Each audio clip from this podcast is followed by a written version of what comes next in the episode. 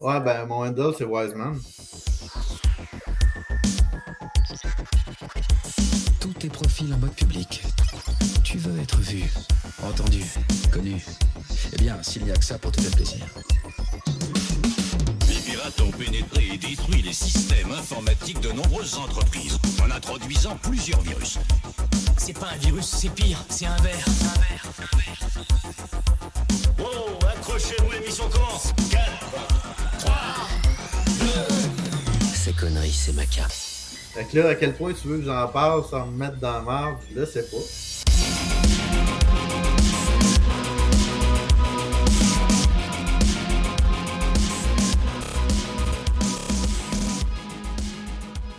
Cet épisode comporte du langage un peu plus coloré que d'habitude. On préfère vous en avertir. Tu sais, j'aime pas ça me faire dire non par une machine. Celui que vous venez d'entendre, c'est Wiseman, un hacker de la région de la capitale. Tu sais, j'étais un espèce de jack of all, uh, of all dans vie, euh, et dans vie, et dans mes compétences informatiques, et dans l'univers du hacking aussi. là. Le Québec a connu plusieurs groupes de hackers, certains plus célèbres que d'autres. Les OG, les premiers, c'est NPC, pour Northern Funco. Par la suite, il y a eu des groupes comme Corruption Addicts, FRAC, Pyrofreak, IGA et Mindkind. C'était tous des groupes de gens unis par une passion pour la technologie, la curiosité et leur désir d'explorer, même et probablement surtout, dans les endroits où ce n'était pas permis. J'ai demandé à Wiseman s'il était d'accord de nous raconter une petite partie de l'histoire de ce mouvement. J'étais d'ailleurs aussi curieux de savoir d'où venait son surnom. Puis en fait, c'est ça un peu à cause de ma mauvaise compréhension de l'anglais de quand j'avais 17 ans. Euh, c'est dans le fond, je voulais de quoi de, montrer à la fois que j'étais intelligent, puis je voulais que ça soit baveux sans que ça le soit directement. Sais, comme un peu prétentieux, mettons. Euh, oui, c'était tout ça ta pensée. Mais ce que j'ai pas caché à l'époque, c'est quoi ça veut dire sage et non pas brillant ou intelligent ou tout ça. Fait que ça m'a pris comme beaucoup d'années avant de comprendre que je n'étais pas pantoute dans mon nick. Maintenant, je suis rendu plus sage qu'avant, fait que j'ai rattrapé. hein. Probablement que je me suis dit qu'il faudrait que, que je fasse honneur à ma propre description. Mais euh, c'est un peu de même que j'ai. En fait, ça m'a pris une soirée à 17 ans, puis euh, j'ai trouvé ce nick-là, puis je le trouvais bien cool. Puis j'ai essayé de l'écrire de la plus mauvaise façon possible parce que j'étais anticonformiste à l'époque. Certains vont dire que je, le suis encore, mais tu sais, à l'époque, ça allait jusque dans ma façon d'écrire. Euh, je trouvais ça cool de mettre des cas partout puis d'écrire d'une façon totalement illisible. Ça m'a pris à peu près 15 ans que j'ai mon français. mauvais choix. Euh, euh, une succession de mauvais choix qui a donné ça. Puis le, hacking, t'es t'es tombé là-dedans comment? Puis, euh, tu sais, j'ai commencé jeune, à 6 ans, j'avais un VIC-20 dans les mains. Fait que, tu sais, euh, le OS là-dessus, c'est basic. Fait que, tu sais, j'ai quasiment appris à coder à, à la place d'avoir un OS. Bon, c'était ba- c'était basic ce que je faisais en basic parce que j'avais 6 ans. là. Mais, tu sais, c'était quand même compliqué pour un enfant de 6 ans. Puis, euh, le premier hack que j'ai fait, c'est sans m'en rendre compte, c'est en installant un jeu, en voulant installer un jeu. Puis, euh, ça marchait pas, tu sais, tu demandais toujours un keyword ou un affaire même, puis ça, c'était en DOS. Puis, euh, tu sais, une espèce de pattern à la erreur, retry, euh, machin truc. Euh, j'ai réussi à faire une séquence sur le clavier que j'ai jamais recréée par après, mais c'était clairement un race condition. Race condition, qu'on peut littéralement traduire par une situation de course, c'est un bug qui survient parce que le résultat va changer selon l'ordre dans lequel on a fait certaines manipulations. qu'il y avait dans le logiciel où j'ai réussi à bypasser euh, un if quelque part, puis là, le jeu s'est installé. Puis là, dans ma tête, ça fait Ouh, on peut faire des choses qui sont pas prévues avec les ordi. Ah, ah. Fait que c'est un peu de même que ça a commencé. Puis euh, ben là, c'est sûr qu'à 17 ans, euh, là, je suis tombé. J'avais mon propre euh, petit groupe de wannabe hackers. Où ce que tu sais. euh, En fait, j'avais appris à nuker le monde pour faire planter les ordis des autres. Nuke, ça c'est quand un petit comique trouve votre adresse IP, l'adresse à laquelle votre ordinateur est connecté à Internet, et fait planter votre ordinateur. Une des méthodes utilisées pour faire apparaître le fameux écran bleu de la mort était d'exploiter une faille dans le système d'exploitation Windows. Puis là, je m'étais fait recruter par une gang sur Undernet qui s'appelait Z à l'époque. Là, j'étais un Z-Cop, puis on se battait contre les, IRC Cop d'Undernet. Fait que là, c'était une espèce de guerre de les faire planter, de ne pas se faire sortir dehors des serveurs. IRC, ça c'est l'acronyme pour Internet Relay Chat, un protocole qui permet d'échanger des messages textes. IRC a été créé en 1988. IRC permet de créer des channels, en bon français, un canal virtuel où les utilisateurs peuvent se retrouver pour discuter. Plusieurs versions de ce réseau ont été créées. En 92, une version expérimentale d'IRC a été mise sur pied. Ce nouveau réseau s'appelait Undernet et réunissait des serveurs au Canada, en France et aux États-Unis. Wiseman parle de IRC COP. Ça, c'est une contraction du mot IRC Operator. C'est le nom qui était donné aux gens qui ont des droits d'administration des serveurs IRC. Un de leurs pouvoirs, c'est de bannir les usagers problématiques. C'est un serveur IRC. Dans le fond, IRC, ben, Discord aujourd'hui, c'est ce qui ressemble le plus à ce qui était IRC à l'époque. Puis euh, IRC, ça marchait avec euh, un paquet de serveurs plugués ensemble qui faisaient une espèce de fédération qui se donnait un nom. Fait Undernet, c'en était un, bundle de serveurs. Il y avait Fnet, il y avait Damnet. Puis euh, aujourd'hui, il y, a encore, il y en a encore qui run le, FreeNode, puis d'autres qui sont plus. Je vais pas mal lâcher ça. Fait que je sais pas c'est quoi le, le, qui est rendu à, la mode, entre parenthèses, mais c'est surtout des.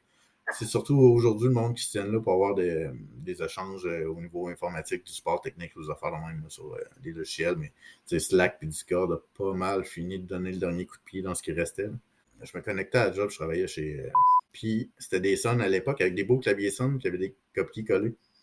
Puis comme je me connectais en telnet sur IRC, euh, ben, c'est le port de, de, IRC, c'était souvent c'est 667 ou 6668, 6669. Mais à un moment donné, j'ai juste tapé euh, telnet us.internet.org, puis j'ai pas pensé à mettre le port à la de mon telnet, puis ça s'est connecté sur le port telnet. Il avait ouvert un port telnet pour que les serveurs se parlent entre eux autres. Puis quand tu te connectais là-dessus, tu te retrouvais avec les droits d'un serveur. Fait que mon max, euh, tu sais, il y avait quoi qui t'empêchait d'écrire trop de phrases pour pas flooder le monde puis les faire. Mais là, tu avais le maximum d'un serveur. Fait qu'avec mon beau clavier son, je faisais copy-paste, copy-paste, copy-paste, copy-paste, puis je pouvais faire planter Québec juste avec euh, le channel Québec, juste avec cette niaiserie-là. Genre, 300, euh, 400 personnes venaient de se faire déconnecter d'IRC juste à, cause de cette niaiserie-là. Genre. Mais trouvé totalement par erreur parce que j'étais un dick qui chattait à job au lieu de travailler. J'étais dans mon cours de DEP en informatique. Puis là, il y a un gars qui, me connaissait puis qui savait un peu ce que je faisais, puis qui me voir Hey man, tu connais pas IGA, ils sont full hot. fait que là, je dis Je vais les infiltrer.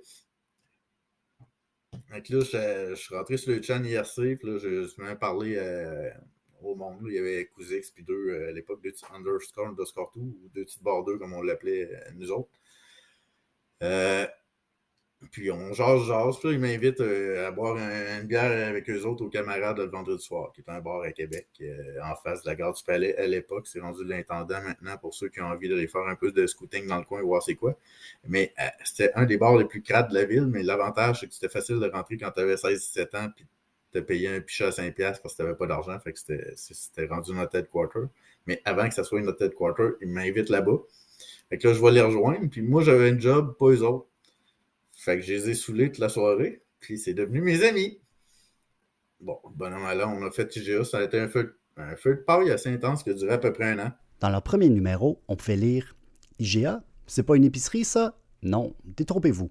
C'est aussi une toute petite association qui voit grand, grand, grand. Illegal Granted Access. Fait que oui, il y avait une faute d'anglais dans le nom. Euh... Mais c'est pas grave, c'était québécois, personne ne comprenait l'anglais en 97. Ça a passé du beurre dans poêle. Euh, puis ça a été inventé euh, par euh, justement deux puis Quizix. Euh, qu'on prononce jamais correct, mais tu sais, Q, W, Z, Y, K, X, prononcer comme tu veux. fait que c'est eux autres qui ont trouvé le nom en. ils racontent l'histoire dans les GA1 ou 2, une histoire de. Je pense que c'est Bagel Rush, le titre de l'article, où ce qu'ils racontent. C'est un peu pour ça, parce que, tu sais, quand ils ont parlé de Bagel Rush, j'ai compris, euh, dans cet article-là, j'ai compris qu'il était à Québec, parce qu'il décrivait euh, le coin de Destimoville, où ce que dans le temps, il y avait un Burger King, en face, il y avait un Dunkin' Donut, puis, euh, en tout cas, je connaissais crissement ce coin-là. Fait que j'ai dit, Asti, je sais où. Fait que là, c'est pour ça que j'ai eu l'envie de les contacter, pour revenir sur l'histoire de tantôt. fait que IGA, c'est ça, Illegal Granted Access, ça a duré un an et demi c'était. On a même été en appart ensemble, on appelait ça l'appart IGA. Puis, euh, dans le fond, euh, on, on essayait de sortir un magazine par mois. Fait que là, le dernier vendredi du mois, on faisait un gros party, puis là, on écrivait nos articles en buvant de la bière. Comme si c'était sérieux à mort, notre affaire. fait qu'on écrivait 4-5 articles d'une soirée. Il y en avait un potable chacun, puis le reste c'était de la divagation, de la philosophie, puis, euh, puis les restants de fond de bière. Aujourd'hui, si quelqu'un veut apprendre le hacking, disons que les ressources, c'est pas ça qui manque. Il y a des tutoriels sur YouTube, il y a des livres à pelleter, il y a même des plateformes en ligne où on peut se pratiquer, comme TryHackMe ou Hack the Box. Je me demandais donc comment, dans les années 90, on faisait pour apprendre. T'apprends en fouillant sur Internet, en lisant Frac, si t'es capable, toi, de comprendre l'anglais, parce que ça, ça existait depuis les années 80. Il y a une couple d'autres magazines de même, mais t'essayais beaucoup en. Soit, tu apprenais beaucoup par essai-erreur. Tu sais, comme mon histoire de IRC que je t'ai raconté tantôt, ben, j'ai découvert ça totalement par hasard, mais c'était de quoi? Fait qu'il y a beaucoup de monde, tu sais, il y avait beaucoup de fuzzing qui commençait à se faire, euh, tu sais, quand, le monde a commencé à. Euh, euh, à la fois, on avait écrit son, déjà son article Smash the Stack for Fun and Profit. Fait que ça commençait à grenouiller un peu, puis le monde essayait des affaires, mais l'information était rare, fait que c'était surtout bon, j'ai une idée, ça va peut-être marcher, on l'essaye. Tu sais, on l'essaye live. Euh, il y avait beaucoup de freak. Tu sais, mettons, dans le temps d'NPC, le monde, il y avait des wardies à l'heure. C'était un peu avant Internet. Tu avais une machine qui composait tous les numéros de téléphone jusqu'à temps que tu tombes sur un modem. puis que là, tu essayes d'échanger avec l'autre. Puis là, ben, tu ramènes ça un peu sur Internet. Ben là, tu tombes, tu trouves un exploit. Ben, qu'est-ce que tu fais? Euh, tu scannes, toutes les SSH d'une plage B, puis tu l'essayes partout, puis à un moment donné, ça marche. Puis là, ben, tu fais Ouh, j'ai hacké une machine au Japon, ça lag que le Christ, je paye sur X, ça prend une demi-heure avant que ça apparaisse. Euh, je fais rien avec parce que trop long, puis je décalisse, mais je suis content d'avoir hacké une machine. Fait que c'était beaucoup d'essais sur du live, tu sais. Je connais du monde qui a ben, j'ai reçu un email d'une compagnie qui m'ont dit de les laisser tranquilles un moment donné. Je connais quelqu'un qui a reçu un email de l'armée des États-Unis qui les a dit de le laisser tranquille un moment donné, ça serait une bonne idée qu'il aille aux États-Unis. Euh, fait que tu sais, c'était live en crise, il n'y avait pas de try avec me. Euh, attends. Un courriel de la compagnie que tu viens d'hacker, euh, comment il avait fait pour avoir le courriel? Vidéotron. Tu te caches pas sur rien, t'es complètement con, là, tu vois. pas. J'ai proxy existait, mais c'était trop long. Là, fait que tu y allais direct, puis ben, on avait toute une adresse associée à notre euh, host dans le temps. Fait que là, tu sais, euh, les autres ils appellent Vidéotron. Vidéotron, t'as l'adresse, ok, ben là, il faut, il faut avoir le courriel.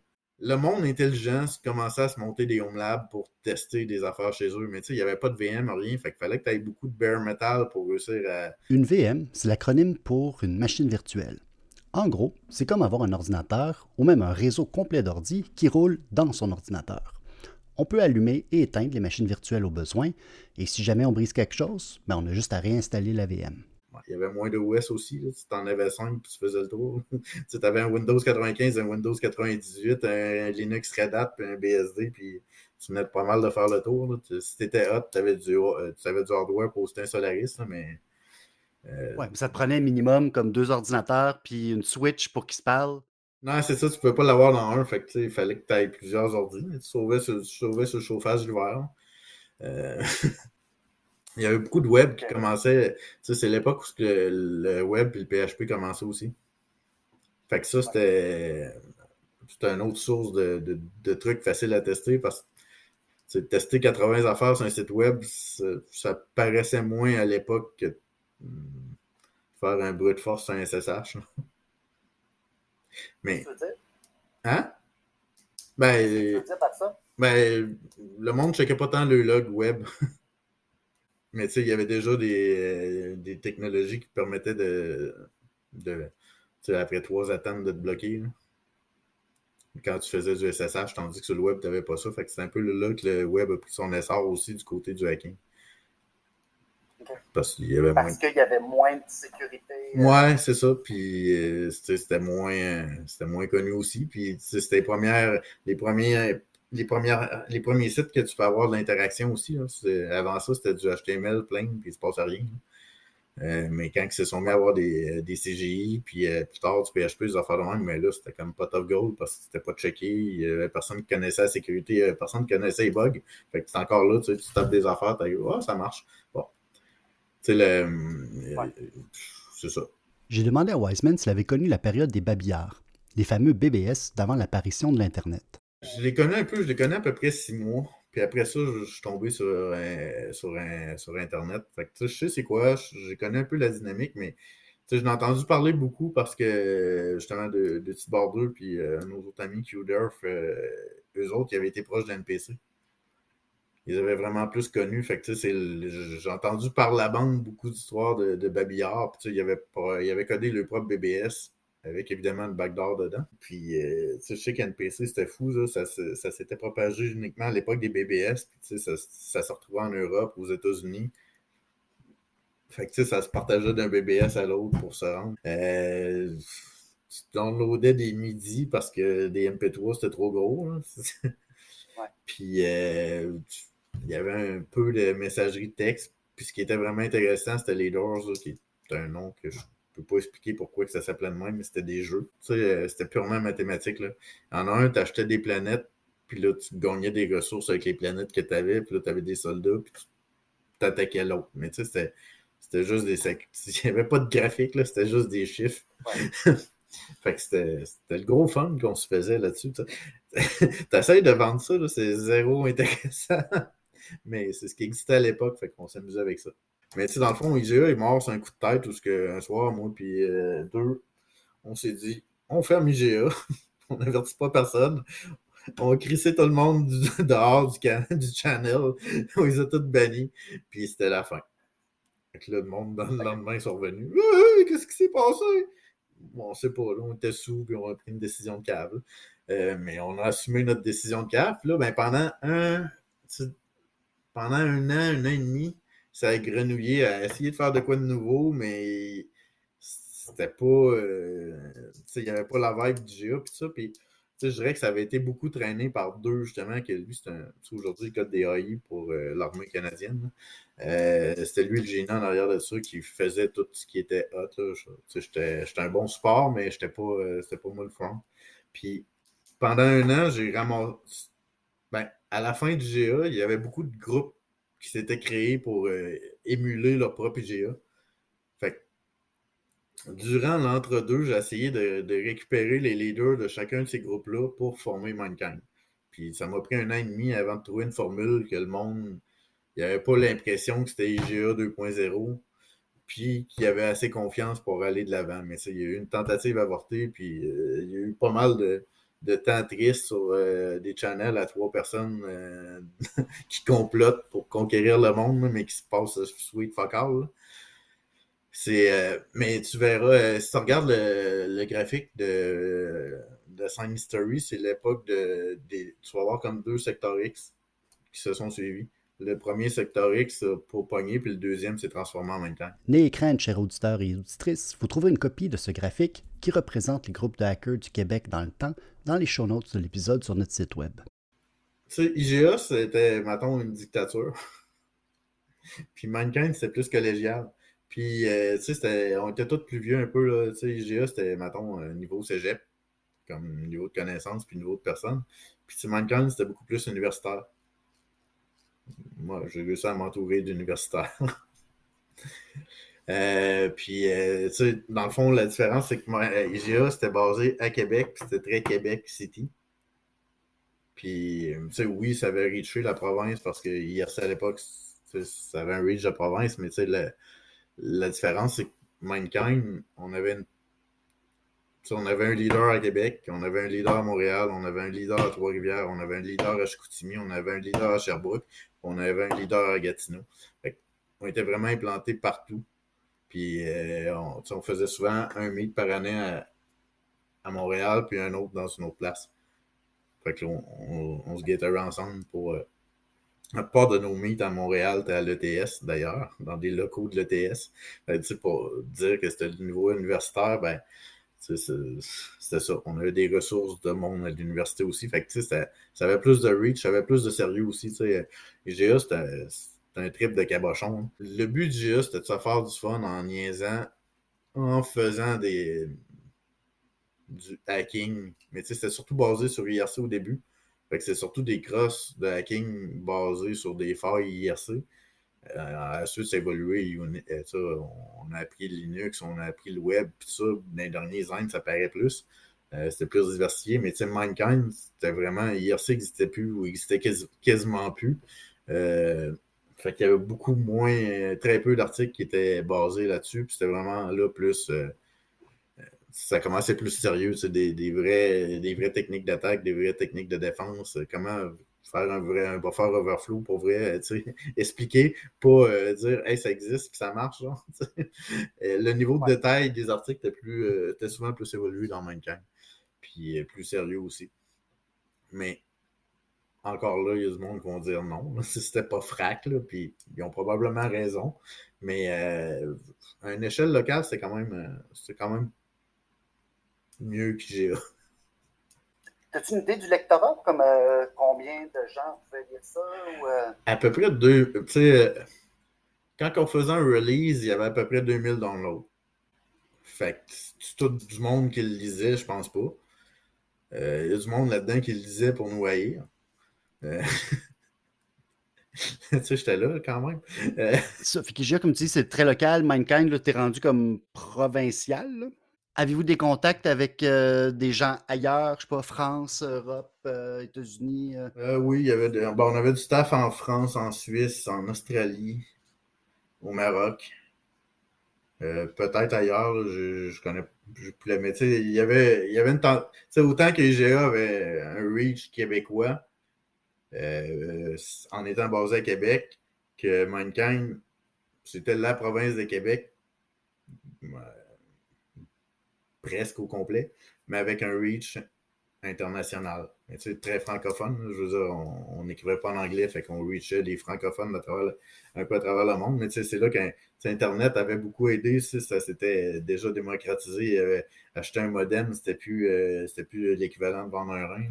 Euh, fait il y avait beaucoup plus de monde, c'était beaucoup plus facile de s'exporter. Puis tu sais, euh, te donner une idée de jusqu'où ce que c'est allé. À un moment donné, le, premier fondateur, le fondateur du premier Hackfest, qui n'est pas pathétique, qui est un, autre gars, parce que pathétique un peu plus tard, euh, il m'avait appelé chez nous à un moment donné, je pense en 2003, il était dans une conférence de la SQ, puis il dit Chris, la SQ parle de vous autres. fait qu'il parlait de nous autres dans les conférences pour dire que le hacking au Québec, ça existait. Déjà commencé à faire de la sensibilisation la SQ, quand elle parlait de nous autres, justement, elle nous trouvait intelligents parce qu'ils comprenaient qu'on faisait ça pour euh, plus la connaissance que foutre la marde, puis qu'à quelque part, on drainait le monde qui était intéressé vers ça, vers de quoi de plus intelligent que juste foutre la marde. Fait que, tu sais, à l'inverse d'un groupe de l'époque qui s'appelait le Rectum Crew, qui volait aussi haut que leur nom l'indiquait. Euh, en fait, je pense qu'on les a fait buster. Dans le fond, la seule règle qu'il y avait, c'était soyez pas cave. si tu étais cave, tu perdais ton membership. C'est pas arrivé souvent. Fait on, avait quand même un bon euh, système de recrutement. dans le fond, on avait un channel public. Puis là, ce channel public, souvent, j'étais pas mal, j'étais en charge du recrutement. Fait que là, je, regardais le monde qui avait du potentiel, puis là, j'allais jaser avec eux autres, puis quand je voyais que ça faisait du sens, ben là, je les soumettais. il n'y a rien qui se passait d'important dans Mankind sans qu'il y ait un vote. Puis là, il y avait comme plusieurs niveaux. Il y avait le, vote du groupe, il y avait le kernel, qui était les membres fondateurs, puis il y avait le micro-kernel, qui était un groupe de trois membres ultra fondateurs, mettons, qui pouvait prendre les décisions finales si jamais ça restait jamais dans, le code à quelque part. Puis, en niveau d'urgence, tout le monde avait le droit de prendre une décision qui pouvait être révertie plus tard si on trouvait que ce n'était pas adéquat. Mais tu sais, on, avait sorti des. Euh, des euh, à la fin, on avait des, des espèces de guidelines, on appelait ça des doctrines, qui étaient nos façons de penser générales, qui disent que nos, nos décisions doivent être prises en conséquence, idéalement, de ça, si la situation le permet. Fait que tu juste connaître ça, puis le savoir, mais quand, quand il arrive un événement, tu sais que la décision va aller dans le bon sens, peu importe c'est qui qui apprend.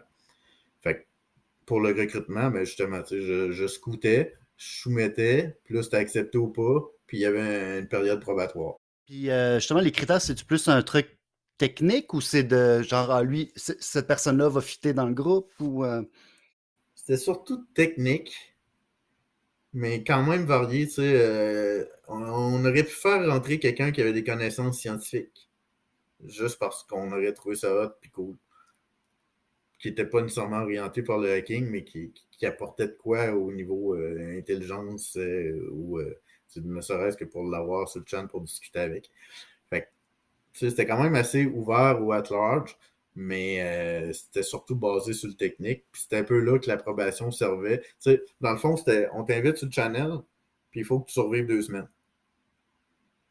Si personne t'a crissé dehors, tu sais, pendant deux semaines, n'importe qui que tu tombes ses nerfs peut te crisser dehors, puis personne d'autre a de quoi dire contre. Au plus fort, Mankind regroupait une cinquantaine de membres. Ils étaient peut-être pas tous au courant. Mais nous autres, mais nous autres, notre liste, mettons 50 personnes qui ont, fait le processus qu'on a fait, mais si c'était pas 50 personnes ultra actifs. là. Tu sais, le corps, ça a été, mettons, au maximum 10-15 personnes actives. Puis le reste, ça portait un peu d'eau au moulin, mais c'était plus, euh, plus de l'ambiance que, des travaux pratiques, mettons. C'est aussi là, c'est aussi, mettons, en 2001 puis de, en 2001 puis 2005, euh, le script qui dit, c'est euh, professionnalisé. C'est là que Metasploit est arrivé, genre. Puis nous autres, on trouvait ça donc ben lame que du monde utilise un outil qui automatise tout pour eux autres. Mais aujourd'hui, tous les professionnels utilisent ça parce qu'il y a tellement d'affaires que tu peux pas aller dans ton répertoire de, cochonneries codées à la main, genre, pour espérer être efficace. fait c'est un peu à l'époque où euh, ça s'est démocratisé aussi, ce genre d'affaires-là. Fait que oui, ça, ça s'est mis à tirer dans toutes les... Mais ça tirait déjà dans toutes les directions. Puis, en fait, ça tirait vraiment plus dans toutes les directions avant parce qu'il n'y avait pas de cadre, il n'y avait pas... Il n'y avait pas de professionnel, il n'y avait pas de profession en sécurité ou il y avait une couple d'admins en charge qui, dans le fond, c'était les admins infra qui, qui faisaient la sécurité. Fait que tu avais la sécurité du talent de ton admin. Euh, fait mais tu sais, c'est ça. Dans le fond, la, fin de Mankind n'est pas arrivée quand le monde a voulu se trouver des jobs en informatique puis en sécurité. C'est un peu là que la structure, que le, hacking structuré, les protocoles de pentest, puis le OWASP Top 10, puis toutes ces affaires-là ont commencé à, arriver, puis à donner une structure, mais en donnant une structure, tu perds un peu du, volet Far West qu'il y avait avant de, de, de s'attirer partout, parce que là, tout est structuré, tout est cadré, tout doit marcher de cette façon-là. Puis c'est de plus en plus comme ça depuis cette époque-là. Genre, fait que tu sais, il, a perdu un petit côté euh, intéress- ben, savoureux, mettons, pour euh, de quoi de plus corporate. Tu sais, moi, à l'époque, ça m'a fait chier terrible parce que j'écrivais avec des, des cas, là, c'est moi. Fait que c'était une adaptation pour moi de voir que je ne peux pas retenir la société d'avancer. Mais, euh, mais c'est ça. Mais tu sais, c'est devenu ce que c'est aujourd'hui. Puis, OK, c'est cool, j'ai un job en sécurité. Fait c'était probablement le chemin qu'il fallait que ça prenne pour qu'on finisse pas tous comme des criminels ou des, des pauvres. fait que c'est correct. Merci d'avoir écouté cet épisode du balado Cybercitoyen. Un grand merci à Wiseman d'avoir accepté de partager son expérience. À l'animation et au montage, c'est moi, Sam Harper. Un grand merci à DJ Mutante pour l'indicatif sonore. Je vous dis à la prochaine et à dans deux semaines.